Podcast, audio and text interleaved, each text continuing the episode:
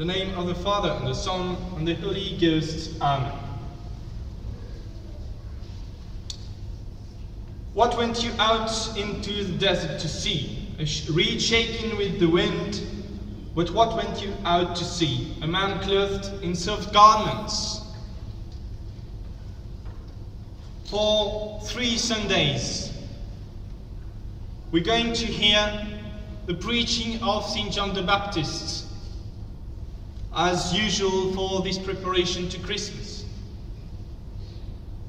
Today, next week, and the week after, we will hear the voice of the last prophet of the Old Testament and the first of the new one, preparing the way for the coming of the Lord. St. John the Baptist was preaching just before the public life of the Lord, and we hear him today before his birth. Because we need to prepare our hearts, we need to prepare our souls for the coming of the Lord at Christmas. We need to hear this very strong voice, which, were, which was condemning all the abuses, all the distortion to the truth, all the wrong things that were said and done at that time. The people were in need of conversion, and we are in need of our, our own conversion. And this is why every year, at the beginning of the liturgical year, the Church is offering to our meditation the preaching of St. John the Baptist, the cousin of the Lord. What went you out into the desert to see? A reed shaken in the wind, a man clothed in soft garments. Those two questions of the Lord don't expect any answer, yes or no. The answer is given into the question. They are rhetorical questions because we already know.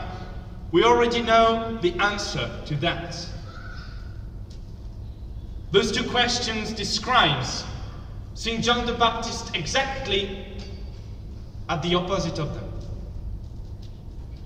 Look at the reed. It is bowing in the same sense of the wind. And St. John the Baptist was facing all the troubles of this time. saying no to everything what that was not wrong, that was not true. Preaching the truth and the conversion of our hearts to welcome Jesus in our souls.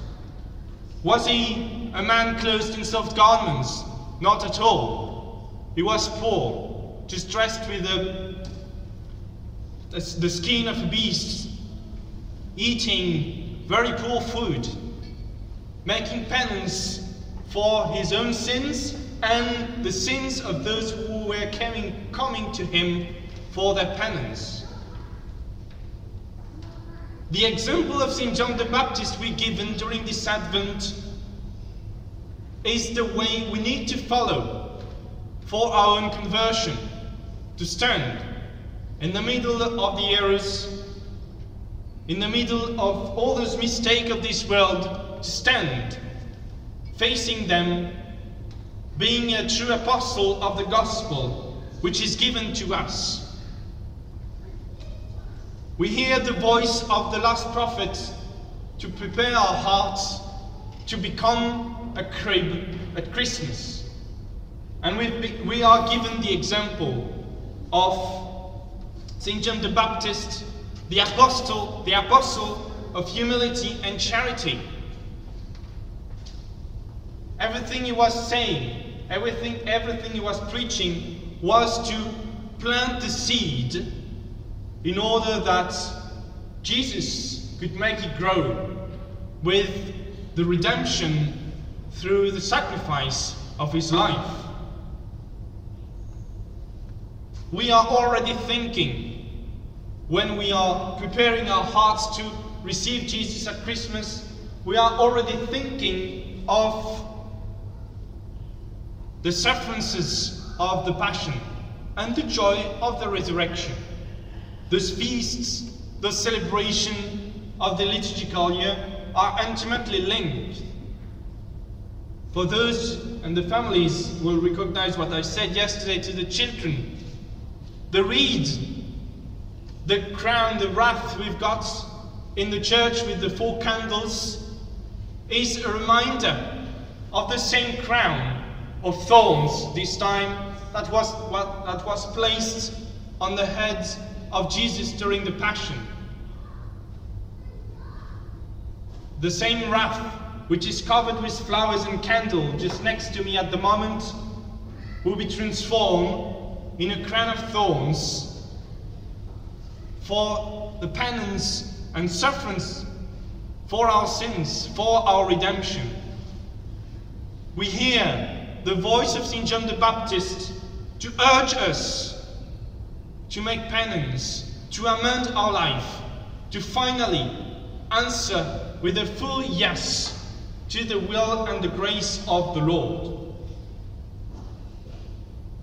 This time of penance, this time of Advent, is a gift to us.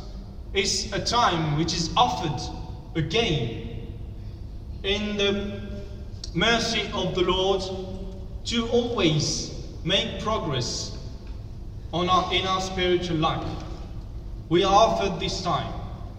We need to take it as a gift, one more, which is offered to us to make our way on salvation, to prepare our hearts to receive the little infant Jesus in our soul on the day of Christmas. Arise, O Jerusalem, and stand on high, and behold the joy that cometh to see from thy God.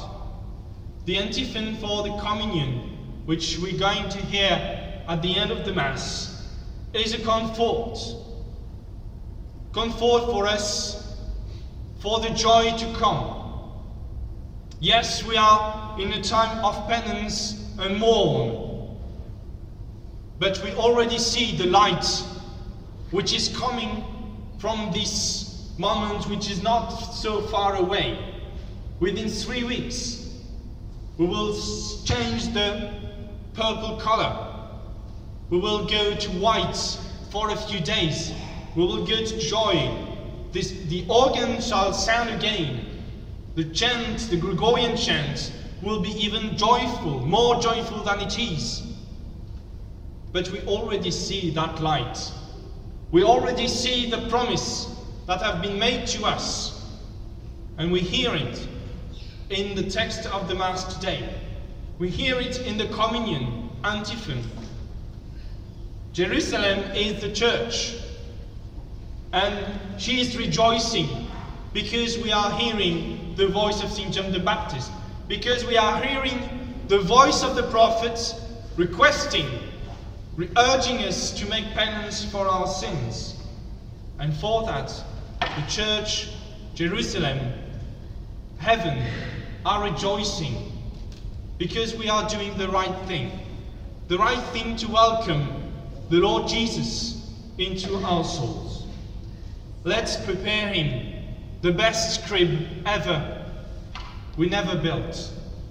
Let's build him this crib in our soul in the secrets of our hearts to welcome the Lord Jesus, the infant Jesus.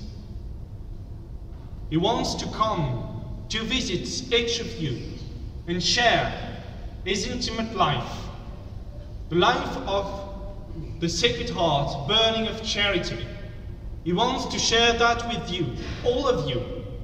And this time of Advent, is offered to all of us to make our heart ready to welcome the love, mercy of the burning sacred heart of Jesus. Let's ask Our Lady today, who is expecting the infant Jesus. She's looking at the place where the baby Jesus is going to lay for a few days in the crib. She's looking at it, praying for this to happen. She is bearing it at the moment in this last month of her pregnancy.